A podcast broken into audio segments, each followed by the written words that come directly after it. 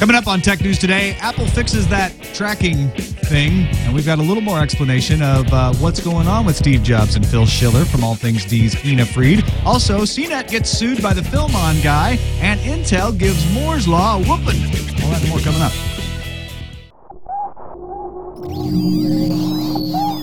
Netcasts you love. From people you trust.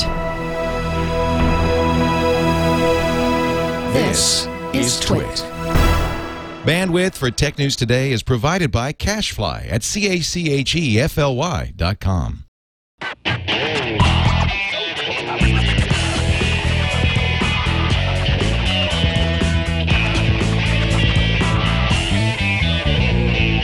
This is Tech News Today for Wednesday, May 4th, 2011. Tech News Today is brought to you by Netflix. Watch thousands of TV episodes and movies streamed to your PC, Mac, or TV instantly. Plus, get DVDs by mail in about a business day. For your free 30-day trial, go to netflix.com slash twit. Welcome to Tech News Today. I'm Tom Merritt. I'm Sarah Lane. I'm Iyaz Akhtar. And joining us today from All Things D's Mobilized blog, senior editor of Mobilized, Ina Fried. Hi, Ina. Thanks for joining us today. Ina. Howdy. I uh, really appreciate having you along. Uh, we've got a story right off the top that you were covering over there on Mobilized. Apple is finally updating their iPhone OS uh, to, well, reduce the amount of location data stored and give you the option to get rid of it, right?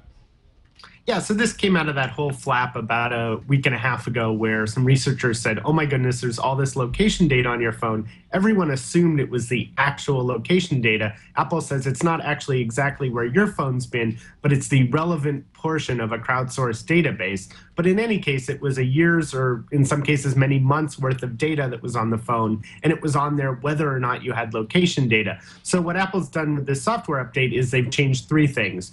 One, uh, it'll be a shorter amount of data. Two, it won't back up to iTunes. And three, if you turn off location preferences, so you're not using uh, location-based information, then it'll clear the cache entirely. That makes sense because if you if you uh, if all this was was a subset of a crowdsourced database meant to help you find better connections and, and, and location faster, you don't need that backed up on iTunes, right?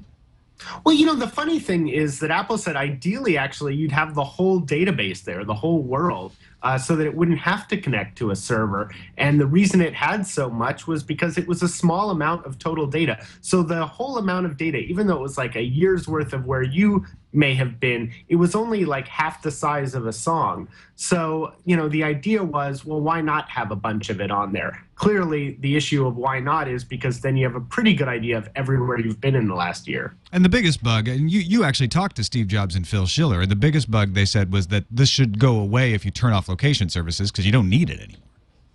You don't need it, and you shouldn't be contributing to it because this is actually built using anonymous aggregated data from all the iPhone users out there. And if you don't opt into location based services, then you shouldn't also be contributing to this database either. Um, but as Steve Jobs points out, if you opt out of location based services, you're opting out of a lot. I mean, part of the value of these smartphones is the fact that they do know where you are. So, yes, you have the option to opt out of location based services, um, but that's a pretty big out for those that choose it.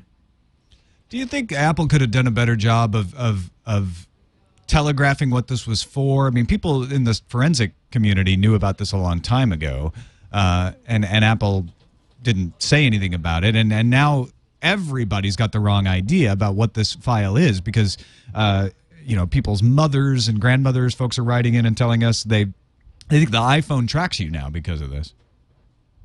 Yeah, I mean, what Apple said is that they took their time because they wanted to really understand the problem. And while there's merit to that, the challenge is for a week there was silence. And so people, you know, it allowed a lot to get in motion. You know, Congress was having hearings, all this stuff happened. And people just assumed for that week that the iPhone was tracking you. First of all, the database apparently wasn't you exactly. It was the general area you've been, but also it wasn't sending that data anywhere. I mean, one of the concerns initially was with that much location data, it was a lot in the hands of attackers if they ever got it. But the issue here is it wasn't really sending that data anywhere. Um, so this idea that it was tracking you implies two things: one, that it was collecting it, and two, that it was sending it somewhere. And it really never was sending it anywhere. How did you get Steve Jobs and Phil Schiller to, to do an interview with you? Those guys never talk to anybody. Well, you know, Apple talks uh, when they want to talk, and this was a time where they decided that you know they really did want to clear the air. You know, they did.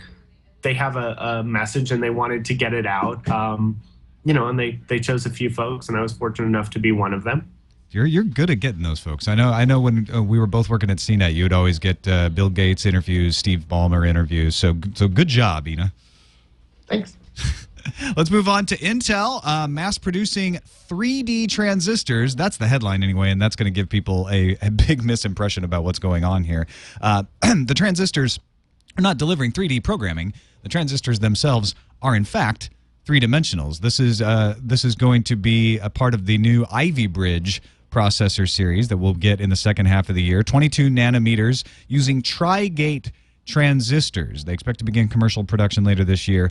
The idea here is that uh, in in a current transistor, you have one plane, uh, a planar channel that is running uh, your your gate, right? Running through your gate, so you can turn it on, you can turn it off in the same amount, roughly the same amount of space. If you tilt the plane up on its side, you can actually fit more channels running through. It's kind of like more surface area without really expanding the overall container size. So in, yeah, instead of a planar panel, uh, you're replacing it by what they're calling fins, which gives it more surface area and makes it more conductive. It- It's a bit of a complex concept, and Intel actually did a really good job putting together a YouTube video. You can see it on a gadget. You can see it probably at Intel, and it, they show you what they're trying to do. This is uh, theoretically going to have a lot more power savings on on these processors, and Intel's been gunning for that mobile market for I don't know how long now, and they're still losing out to ARM architecture. So this might be the jump for them. They also had a video of of these processors actually working in three different devices already. So this is not just a theoretical concept. Yeah. This is something they have working right now with Windows 7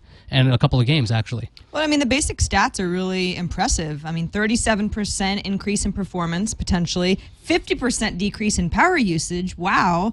But on an only 3% increase in cost per wafer to manufacture these. And that those numbers sound really promising. And Intel also has the they've gotten so good at making these chips. Sometimes they artificially hamstring them, you know, so you have to pay a little extra to get a boost. So I mean, I would imagine we're, we're going to see something similar with this. It's going to take them a couple of years to get the uh, the factories, the foundries uh, up and running, producing these in large numbers. But it is also going to let them move on to uh, 14 nanometer and possibly 11 nanometer uh, transistors, which is you know keeping they're keeping them up with Moore's law. They're they're beating the crap out of Moore's law, right, Ina? Yeah, I mean, this is the kind of thing that we need every couple of years. I mean, you always have these predictions. If nothing changes, then you know we're, Moore's law will end by XXX, and we've never hit that date because when we get closer, there's always a breakthrough like this. I mean, we are approaching the physical limits of the size of atoms and molecules and that sort of thing. But we've gone further than some people thought we would ever go, and this will allow it to go further. Um, again, by changing the way that we do it so that as we move to these ever smaller geometries, there's still enough area to have the uh, you know the circuit work to have it not leak too much current and all that you know basically just means we can keep moving down that path of smaller cheaper electronics that we all love Couple comments in the chat room. One, yes, uh, transistors were already three dimensional. It was the planar conductive panel that was it's 2D. We, qu- stop being so literal, chat room. it just means they're building it up. Uh, and also, uh, uh, some I, I think we may have given you a misimpression. They are going to be building the 22 nanometer uh, Ivy Bridge processors later this year. Just they won't get into full production in, in massive amounts uh, for a couple of years. Uh, same same is true of Sandy Bridge. Sandy Bridge is in lower production amounts and is ramping up as they go. So, but you will be able to buy an Ivy Bridge uh, uh, computer possibly by the end of this year and definitely by uh, the first part of 2012. Do you think this has competitors freaking out entirely? I mean, I don't know what AMD's got in the pipeline, and there's Nvidia trying to get into the processor game. Well, you know what? It's freaking out Nvidia is because uh, Nvidia's shipping volumes are just reported to have gone down 28% year over year, while AMD is posting 15.4% growth and Intel posting 9.4% growth. Growth, and that's because of on-die GPUs. If you've got this kind of uh, power efficiency uh, and and and uh, and um, uh, speed, you can do a lot more with on-die GPUs, and that's where that's where everything's moving. Uh, AMD's Llano is rumored to be three times the performance of Sandy Bridge. And Ivy Bridge, the one we're talking here with the Tri-Gate transistors, uh, is rumored to threaten mid-range discrete GPUs. So NVIDIA's got to move over to making those ARM mob- mobile products and Project Denver and all that stuff if they want to remain competitive. Yeah, for the most part, things like Sandy Bridge and, and AMD's Fusion or Llano, whatever they're actually calling it officially, those things can really take care of a lot of the you know medium lifting, not the heavy lifting stuff that you need a real graphics uh, GPU for, but uh, these are these things are just good enough that they can displace things like Nvidia. I mean, we've seen Nvidia actually allow their SLI technology to be on AMD motherboards. So maybe they're just desperate trying to get their trying to get some kind of foothold everywhere at the same time. All right, the story just uh, breaking as as we got down here, uh, as we were prepping for the show. Uh, looks like our old friend uh, Alki David, along with many rappers, including Detron Bendris of Two Live Crew, uh, Trisco Smith Pearson of Force MDs, D'Angelo Holmes of the Yin Yang Twins, Ah, the Yin Yang twins. bringing a class action lawsuit against CBS Interactive uh, because CNETsDownload.com allowed folks to download LimeWire. And LimeWire is in, in the phase of its its uh, trial where they're figuring out just how many how much damages LimeWire owns owes for fostering copyright infringement. Well, Tom, you know, you both used to work at CNN, obviously owned by CBS Interactive. Could you can you recall a time where you said, "Download LimeWire. This is great, even if it's illegal." Well, that's that's what the uh, complaint, which is lodged in Los Angeles federal court, accuses them, uh, CNET, of offering videos, articles, and other media that instructed how to use P2P software to locate pirated copies of copyrighted work. So it's not just the offering, but it's also the content. Uh, Alki David had a video a while ago. Uh, he has since replaced it with a different video where he showed a CNET video that I had done. Uh, and, and this is the part he played right here. Let you share files over a P2P. net- Well, now, whoa, whoa, whoa! Not all file sharing is illegal.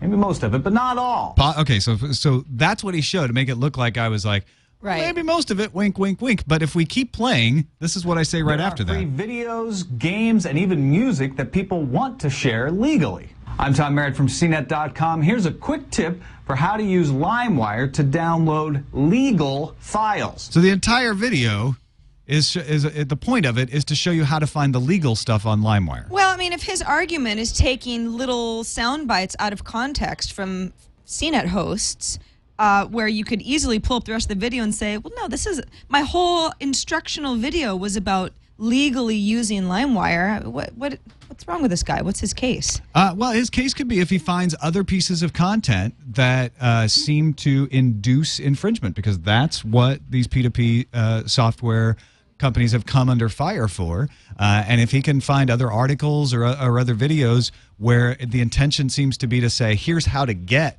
the illegal stuff. Now, download.com did host these files, though. They did have these Did it? files on their Yeah, servers. but that's they not the hosted only. yeah. LimeWire, but not the illegal sound files themselves. I mean, I'm not a lawyer, and you know, folks should contact their own lawyers. I know CBS Interactive has plenty of them, but it would strike me that you know what they're saying is you showed a user how to use a separate service to get illegal things. I mean, that's that's a long way from the actual infringement. Um, in general, folks folks that host content, um, even content that then itself can be used illegally, tend not to be found liable. Even so, even if LimeWire is liable for the contributory infringement of its users, it seems a stretch to think that anyone that offered LimeWire for download is therefore uh, liable. So you've got two issues. One is, you know, was hosting it itself a problem, and then you have the issue of, you know, were CNET or anyone else showing people how to use it to do illegal things, which uh, again, I mean, there's you know instructions on the internet to make a bomb, but the crime is making a bomb, not teaching people how to. Tom, you said our old friend Alki David.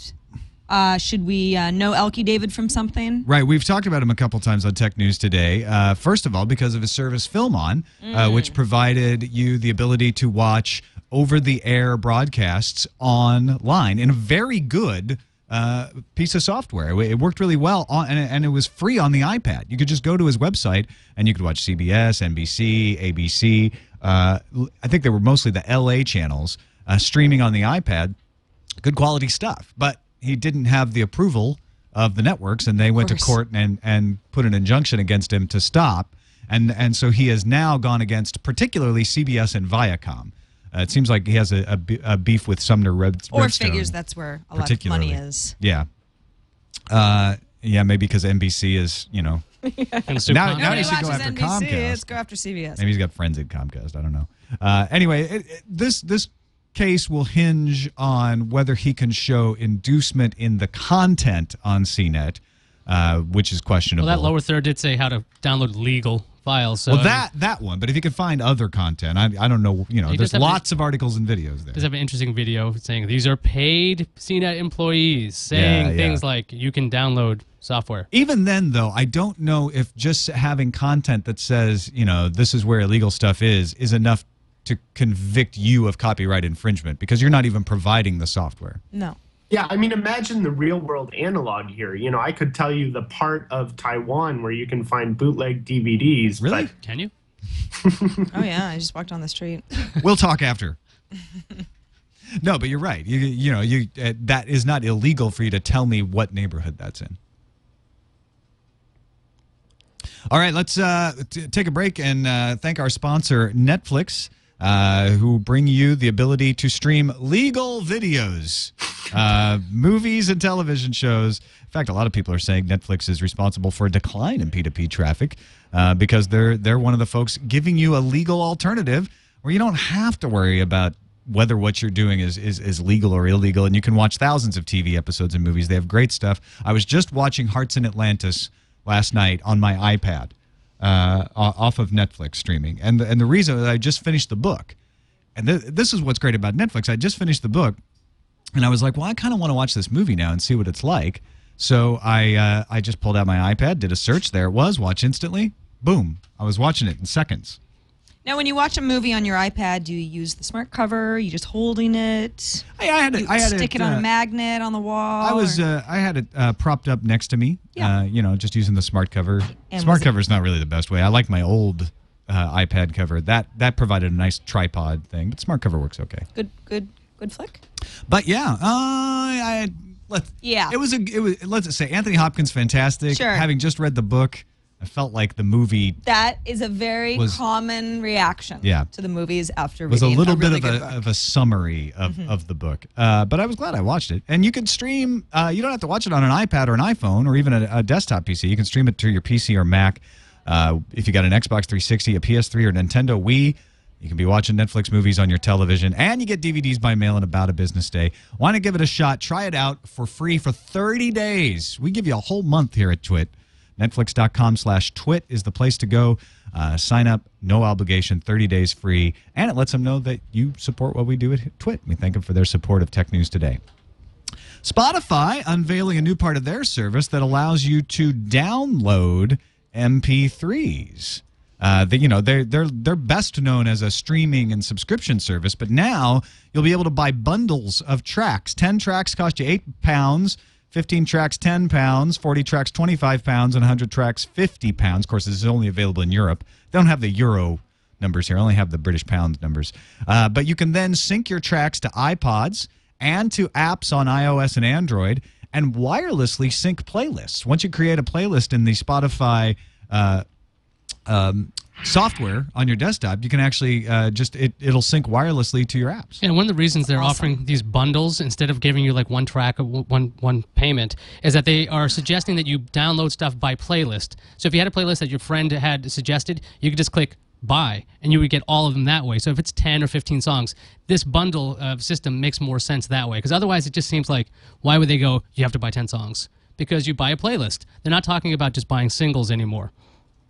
Well, and there is, I mean, uh, research suggests that people do like uh, subscription based models when it comes to music, you know, monthly subscriptions to stream music. And yeah, the, the whole idea of sharing and music, um, enjoying music being a social experience where Iyaz has put together a playlist and wow, I really like it and I want to buy that playlist. I don't want to buy song four on the playlist. Um, although I I do think it's uh, some people are going to be uh, put off by having to buy songs in bundles, but it's a really interesting model. Does anyone think I wish I could use it. Is it odd that Spotify is going into the download business after being streaming only to anybody? Or is Well, it, I think they're only I- stronger with both. I think when when they uh, cut back on the the amount that you get in the free service, Uh, this is a way because this is all available to the free service, right? The playlists and everything. This is a way to make a little more money off the free service. They're like, look, you can't you can't listen to as many tracks as you used to, but now you can just buy some tracks if Yeah, you really Right. Yeah, they went down from 20 hours a month to 10 hours Yeah. a month, which is a really big cut.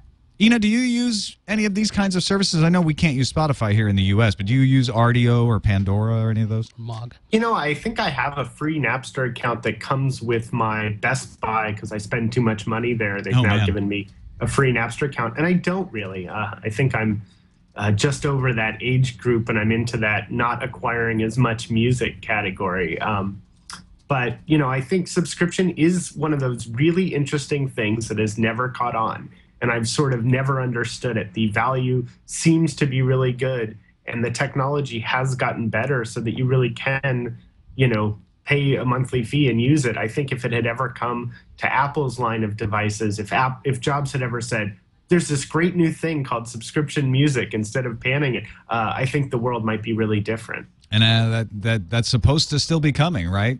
I mean, that's that's the idea is we're still going to get some sort of music in the cloud service.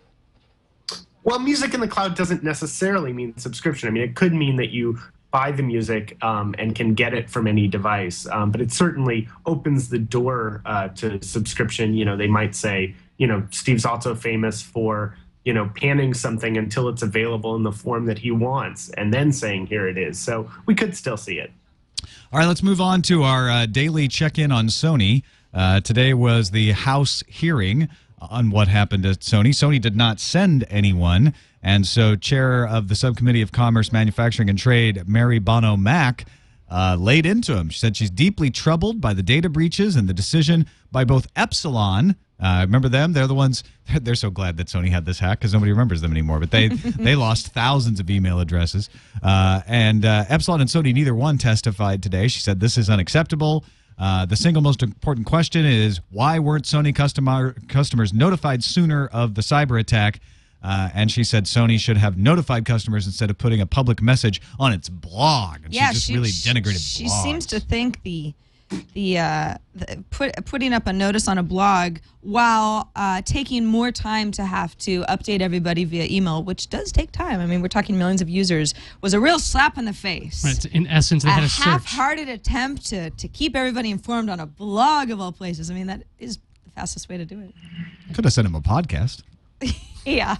Yeah, because uh, this representative was saying that customers had to search for this information, and why didn't they just email them? I mean, that seems like well, this probably would have been just Well, it's they just are faster. emailing everybody. It's just faster to put up a notice first and then contact everybody. But then Sony went to their blog Mm-hmm. and responded uh, to to the, uh, the the congressperson uh, with a, a publication of the letter that Kaz Hirai had sent to the U.S. House of Representatives in lieu of testifying. Yeah, it's actually hosted on Flickr. You can see Kaz's uh, letter. It's eight pages, and he actually goes to great lengths, like answering all the questions that they had uh, for Sony. So I'm kind of confused why they used Flickr actually for this. I mean, so nobody can hack it. So I mean, uh, and the It's letters scan dated. Of the, it's a printed letter. I don't know. The letter's dated May 3rd. So this is something where just nobody read the letter? And so they're like, where is Sony? Why aren't they here? This is a slap in the face. Those bloggers, Maybe the page. Maybe the page forgot to give Mary Bono Mack the uh, copy of the letter. Kenneth. Anyway, the letter has some really interesting uh, tidbits in it. Uh, it. It it puts out a timeline of the events. Apparently, on April 19th, Sony noticed that 130 servers had an unscheduled reboot. That's when they were tipped off that something was wrong. They started investigating that. Took them till April 20th to find evidence of an attack and stolen info. And that's when they brought in a security team. They talked to the feds a couple days later.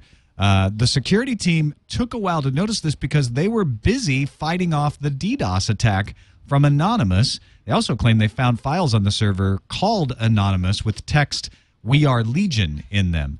Uh, so Anonymous definitely contributed to the attack in that they were distracting the security researchers from dealing with it because of the denial of service attack. And obviously, whoever uh, they say is a very sophisticated intrusion into the PS3 servers, and whoever did the intrusion obviously wanted to make it look like Anonymous was responsible. Although Anonymous says we're not. We're not the ones who did the intrusion. yeah, Sony als- also Not ex- to mention just ruining the word anonymous.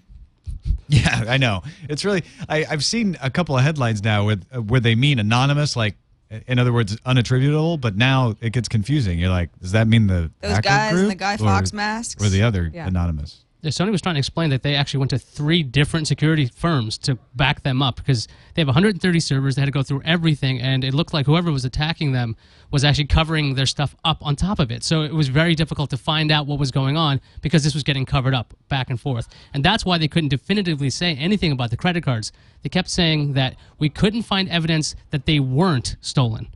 And that wasn't evidence that they they were safe. And that's what that they were trying to be cautious when they were giving out their excuse me, their press releases. Now, we also mentioned uh, players will get 30 days credit on Sony Online Entertainment, on the PlayStation Network, uh, and on Qriocity. Uh, once uh, those networks actually do go back online, uh, Sony Online Entertainment also plans to give all DC Universe Online players a Batman inspired mask. I think that's going to placate a lot of people. I mean, it's it's a nice looking mask. It's Batman inspired, so it's not uh, actual Batman mask. Now, wait, is this a mask for your in game character, or is it an actual mask that you get, uh, you know, a physical? I hope it's real life. I, I Copy. Oh, me yet. too. I, I don't. I, I want to wear this. Look how cool that is. Aerodynamic. It's a nice blue. Fits like a glove. She's Looks like big there's head. a Catwoman and Batman version. Great. Uh, no, I don't know. I think it's silly to give people masks and hope that You know, we're all even. it's square. not wrong, but No. it certainly doesn't fix everything. No. Yeah. Especially if somebody gets their credit card uh, stolen. And Sony continues to say, state, major credit card companies have not reported fraudulent transactions as a result of this attack. So even though we have other anecdotal evidence. Uh, let's move on to AOL and their earnings report. Uh, reported first quarter display advertising revenue grew 4% to 130.5 million and everyone's celebrating. Doesn't matter that their profits are like in the toilet because they bought Huffington Post, so the the profits fell like something like 80 some percent. Advertising revenue fell 11 percent. Total revenue fell 17 percent. Revenue from dial-up subscriptions dropped 24 percent. Uh, it's you know it's it's all bad news except for the display ads. But I mean, CEO Tim Armstrong is like, yes, we're making investments. Um, we're trying to grow the editorial side of our company, and we spent a lot of money recently. So the numbers aren't, you know, he's not surprised by the numbers. And I think that a lot of, um, you know, investors aren't surprised by the numbers as well because they, you, you kind of knew what you're going to get before today. I think people are also celebrating because the revenues were expected to be something like 526 million, and they made 551. So while they were expecting to lose a ton of money again compared to the last quarter, they didn't lose as much. It's that same stock. Do you do you think that AOL's actually turning the corner, Ina? Well, I mean, they're doing something. I mean, I think if you contrast it with, uh, I'm not going to name any other names, but I'll mention a color, purple. Um, you know, companies that are in a turnaround mode, I, I certainly think you see AOL saying, here's our strategy and here's what we're doing to go after it. I think people are less clear on uh, what some others, maybe Yahoo, are doing to sort of turn around that business. Whether it'll work is another question, but I think, you know, these aren't easy businesses to shift. And, you know, what's amazing to me is that AOL still has a dial up business at all to depend on is pretty incredible. Yeah, I Um, know. It's a 200 $215 million business. which you know in this day and age uh, you know and it, it does speak to the fact that you know there's a there's a there's a curve and we're at one end of it. And uh, there's still people um, although you know even my 90 something year old great aunt moved to gmail. So uh, I think that's you know they know that that clock is is ticking. Um, but I think they are making some investments. And I think uh, it will be really interesting to see if some of these pay off. And they are doing interesting things that I think the industry will benefit for, from. Things like Patch, which is a small scale journalism project to do really neighborhood journalism and make it work. Well, no one else is really trying that. I mean, in San Francisco, we're lucky enough to have some really cool local news startups, but in a lot of places, nobody is covering local news. So um, I think we're benefiting. You know, everyone loves to cast aspersions at AOL, and I'm not saying that these things will work, but I'm glad somebody's trying them. I, I agree, although I'm, I'm not sure that you aren't being a little harsh on Alice Walker uh, when you compare AOL to the color purple. let's uh let's move, let's move on to uh, Warner Brothers acquiring Flixster. Flixster is the parent company of Rotten Tomatoes. Uh, they bought Flixster. It looks like it'll be somewhere between 60 and 90 million dollars, depending on how you look at it. Warner Brothers Home Entertainment Group will use Flixster's brand and its technical expertise to launch a number of initiatives to grow digital content ownership What does that mean? including a recently announced customer application called Digital Everywhere. It's the idea that once you buy a video, you can access it on all your other devices. You you can authenticate across all the different platforms. Now, Flixster is like also like a movie. Is it recommendation engine? Is that what it is, or it's like a social movies kind of site thing? I use it as a, I use the app to look up uh, movie times and ticket prices, nice app. and they have the Rotten Tomatoes uh, ratings built right in. So when you're trying to choose a movie, you can see the Rotten Tomatoes rating immediately. Now, of course, they say Rotten Tomatoes. You know, it's it's it's going to operate as is, just because, of course, if Warner Brothers owns Rotten Tomatoes and Warner Brothers has some you know crappy movie and they don't want it to be on the homepage. I mean, obviously, no one's going to use Rotten Tomatoes if they think that Warner Brothers is gaming uh, the rating system. But I still have a hard time with one of the movie studios owning this agnostic service that I use regularly. Well, and they do say that Flixster will continue to operate independently. They're going to stay in Los Angeles for Rotten Tomatoes. They're not going to they're not going to move them all into the Warner Brothers building or anything mm-hmm. like that. So hopefully that will preserve that independent ability to review. Yeah, one Oh, of the- it'll have to. One of the things about Blu-rays, it was supposed to be much more online. You're supposed to be able to get new content. I know Disney has this like membership club, so you can get new content as well. I mean, this makes a little sense with the Warner Brothers Home Entertainment uh, section that they could recommend other movies based on the D- the Blu-ray you put in, because it's all these Blu-ray players need to be internet connected. I think that's the new standard, 1.2 or something like that. What I would like is if Flixster could just tell me where to watch a movie, whether it's on Netflix or iTunes or Amazon on demand or, or you know available in, in uh, Vudu. Vudu just added a bunch of new TV titles. Not all of them are HD. Uh, that would be great. the big confusing thing right now is who's got what, and uh, and and it's hard to tell. Uh, and we know that people are starting to watch streaming more and more. Digital Entertainment Group reporting DVD sales fell 20% year over year in the first quarter. So Warner Brothers is smart in getting on top of this and saying, you know what, we need we need to be in this game. We need to be in this business as much as possible. Yeah, streaming seems to be such an attractive option, even if it's lousy content. I know I've watched a lot of bad TV shows just because they stream. I'm like, okay, I'll give it a chance. I can watch 20 of them. Maybe it gets better. Yeah, consumer spending on streaming and subscription services uh, rose 33% to $695 million in the last quarter. it's gonna stick. People like it. This internet thing. I think gonna- it's got legs. I think it's going to work out. All right, shall we move on to the news fuse We then? shall. If you clicked delete cookies in certain browsers, you'd still have to do another step to remove Flash cookies because they're not the same thing. Adobe's next version of Flash, however, will allow IE and Chrome users to get rid of Flash cookies without that extra step, increasing security while removing a step. Good on you, Adobe. Nicely done. Pandora is about to get hilarious because it's added 10,000 comedy clips from over 700 comedians. Pandora is actually using its comedy genome project, which will analyze jokes, kind of like how the Music Genome Project analyzes music. So if you're looking to discover new jokes similar to your old favorites, Pandora can actually help out with that. But in place of a thumbs down, if you don't like the joke, I suggest a cane animate from the side of the browser and just pull you onto the Or like a next giant joke. gong. Or that. Or Rotten Tomatoes. Or Rotten Tomato. Well, Rotten think Tomatoes are so that. corporate now, Ina. I don't know. I don't know. ISIS was developing a standalone NFC payment system powered by Discover. The Wall Street Journal is reporting that ISIS is rethinking things and the system would let Visa and MasterCard accounts be use, uh, usable. By getting along with these credit card giants, payments by NFC in the United States might actually become a reality. Just swipe. Next time you board an American Airlines plane, you might be able to order more than just food. The company is testing a service that would allow you to stream on demand video content to your Wi Fi enabled device, bringing them into the 21st century. Uh, the system is powered by AirCell, which will provide content from the ground beamed to the plane. Pricing has yet to be determined, and we don't know what kind of restrictions they're going to put into place, but expect to see this by the fall. American Airlines. I just huh. want Wi Fi on my planes. It just, yeah. Food could be better too, but that's a whole nother ballgame. gouge you on the price. Apple Insider is reporting that Mac users will be able to get OS 10 Lion via the Mac App Store, and dev versions of Lion are already available in this way, so it isn't that far of a stretch to think that this will be the way it goes. Pair that with Apple's tendency to get rid of things like optical optical drives on MacBook Airs, and that little rumor gains a lot of credibility. A new ComScore report, I know everyone's excited, says that Facebook serves almost one third of online advertisements in the United States. In just the first quarter of 2011, Facebook served up 346 billion ads of the 1.1 trillion ads that U.S. users have seen. That's double the amount of ads Facebook served in quarter one of 2010. Maybe that little Facebook company is going to make it. Just Better- maybe. They're gonna make it just like the internet. ComScore.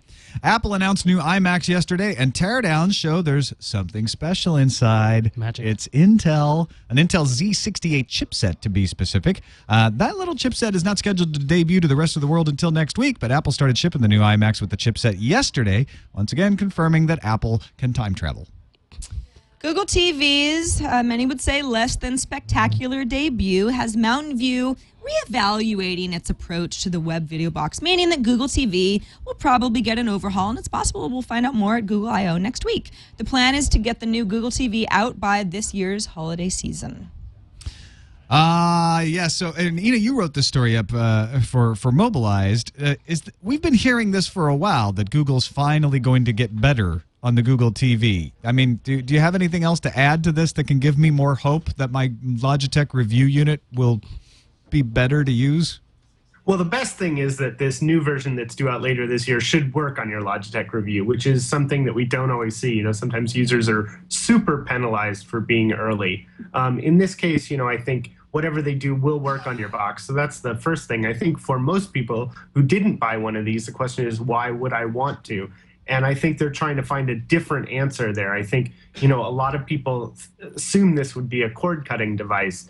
And I think they're going back to the standard interactive TV proposition, which is we make your TV experience better. And it seems like such a no brainer. I mean, Americans spend so much time watching television content. Wouldn't it be great if you could make that experience better and more interactive? And time and again, whatever the industry has been able to deliver, people have gone, eh, and gone back for their regular old remote control. So, um, you know, I think it's interesting and probably necessary that they're focusing on not a cord cutting because uh, the Hulus of the world can block that.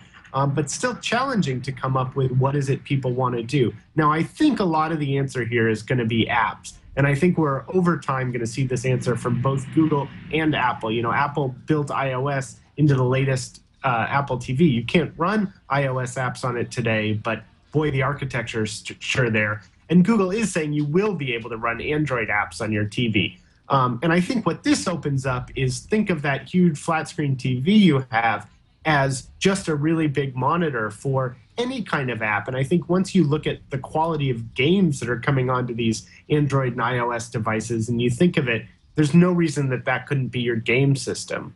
I know. If they give me uh, apps on my Google TV, hundred percent will change my opinion of it. Well, No- they will doubt. this Yeah. year. Yeah. Uh, this year, and at I/O, we probably won't hear too much about it, but there is a session for developers on how to get their uh, Android apps ready for uh, Google TV. So we'll have a little bit more to say on that next week. All right, let's move on to the calendar.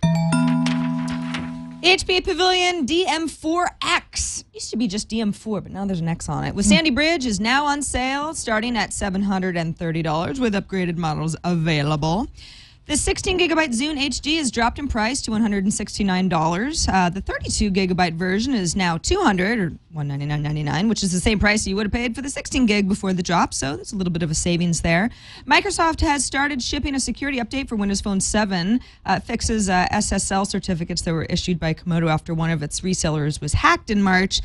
Nodo's version 7390, the new security update brings the operating system up to 7392. But Ina, you were telling us before the show, people who didn't upgrade through their carriers are SOL, right? Yeah, so one of the things that Microsoft said today is if you used an unauthorized mechanism to get to Nodo, uh, you're probably not going to get this update or any future updates, nor is it going to help you back up so that you can. Um, so I think they're taking a pretty hard line here on people using unauthorized updates, uh, which is a little bit interesting for a platform that's so new. You would think uh, that they need to hold on to, especially their enthusiast users. Um, but you know they also want manageability, and they're struggling to catch up. And what they said is, look, we want to get Mango out later this year. We want to do other things, and we can't spend our engineering resources figuring out how you should update something that you weren't supposed to do in the first place. All right, Nintendo has cut its Wii price down to $150, and they're throwing in Mario Kart. So if you want a Wii, $150, you get Getting a game cheaper. too. The HP Veer 4G will hit AT&T on May 15th for $100 as well. Engadget uh, confirmed that the phone will support HSPA Plus in areas with upgraded cell towers, so they can call it a 4G phone. Just think of it as an HSPA plus. And not LTE. Uh, Tom has a yeah. It is the first of the post Palm acquisition era phones for me. and it's the lamest one. Some But people. it's so little. I know it's the size of a credit card and it folds out. Don't and- swallow it. And it's and it's cute. Some people have really taken offense to calling a phone cute. Okay. I don't have a problem with it, but yeah, whatever. Teach their own. The HTC Sensation is up for pre-order at Vodafone UK with a delivery date by May 19th, and some Star Wars on Blu-ray updates. The U.S. release uh, will be September 16th. The rest of the world gets it four days earlier on the 12th, and it will include 40, count them, 40 hours of special features. Full time Take a for- week off work. Oh There my goodness, that's fun. Uh, and Mass Effect 3 has been delayed to quarter one of 2012. Sorry, if you wanted it earlier, you won't get it. On to the voicemails. 260 TNT show is our uh, call line where you can leave us notes and tips and feedback. Uh, and if they're uh, very fairly concise and packed full of information, we may play it on the show, like we're going to do here from Dominic, who's got a good bargain for Canadians. Hi, uh, TNT crew. Uh, this is Dominic from Canada. Uh, interesting thing. Went to Rogers, bought a new phone for my uh, daughter, a $20 phone. And turns out that if you purchase something new, they've got a promotion going uh, where you get a free PS3 if you buy a phone. Now, the phone cost me $20, and I made an adjustment to my account. Doing that gave me a free PS3. Isn't it interesting how uh, things uh, change when uh, a company's desperate? Sony, that is. Thanks, guys. Keep up the good work. Bye bye. I have a feeling that this promotion was probably planned a long time ago, and Vodafone was, or I'm sorry, Rogers was like, nah, I guess we should do it anyway. Yeah, we already had a plan. Free PS3s up till June 30th. So Yeah. if you want, you can get a cheap phone and a PS3, and you can't go online with it yet. The network may be back up by then. You think? I can hope. And we got an email from Lon. Not finding this story anywhere uh, on this, but I haven't had time for a blog post. But I thought uh, you guys could spread the word. People are panicking when, after Ah! upgrading their iCal to the new Mobile Me version, their iCal calendars disappear. Don't upgrade to the Mobile Me calendar unless you are running Snow Leopard, and he provides a link to Apple's support site. If you do, the primary calendar becomes the one on Mobile Me, and your local calendar won't sync. Luckily, that same page has instructions for fixing the sync in the section if you need to sync a computer with Mac OS 10 Leopard with the new Mobile Me calendar. Follow these steps. Just talked a client down off the ledge. So this isn't like in the in the actual discussion forums. This is just a public service announcement that if you're going to change your calendars, read the instructions first before contacting IT. All right, good to know. Uh, also, Jimmy in the chat room uh, hasn't sent me a, a link to this, but he, he claims that the uh, folks who made the unofficial Windows Phone 7 updater have got a fix uh, for the Microsoft blockage. Haven't got a link though, but we'll, we'll, we'll keep track on that and see if we find that. Ina, thank you so much for being with us. Really appreciate uh, having you on the show again. Uh, I, I missed you since I left CNET, so it was it was nice to have you around again. Likewise, good to see you. Let folks know what you're doing over there at Mobilized and how they can find the stuff you do. Uh, so, you know, covering everything from a tablet and smaller uh, over at mobilized.allthingsd.com, uh, hanging out with uh, Karen Walton, having a good time. Excellent, good folks over there uh, too. So uh, great, great to have you on. Uh, we we'll, we should probably get them on one of these days as well. Oh, Jimmy just sent me the link. Uh, Walsheed Windows Phone Seven that won't update. There's a fix for that. Uh, Mary Jo Foley has it up at uh, zdnet.com. Uh, thanks everybody for watching. Twit.tv slash TNT is our URL. You can give us a call 260 TNT show, or you can. Uh, what's that? What's the other thing? Uh, E- email TNT at twit.tv. at twit.tv. Yeah, Yeah, that that's it. old email Right. song and dance. we should have we should have just an IM fax line. Just come on over. Yeah, just come At see us. reply us. We're in Petaluma. It's not hard Take to us to find. lunch. Yeah, We'll eat it. we like burritos Yes. and enchiladas. See you tomorrow. Fish tacos, sushi, Sashimi. omelets. Now people are going to send this in. It's fine. It's the idea.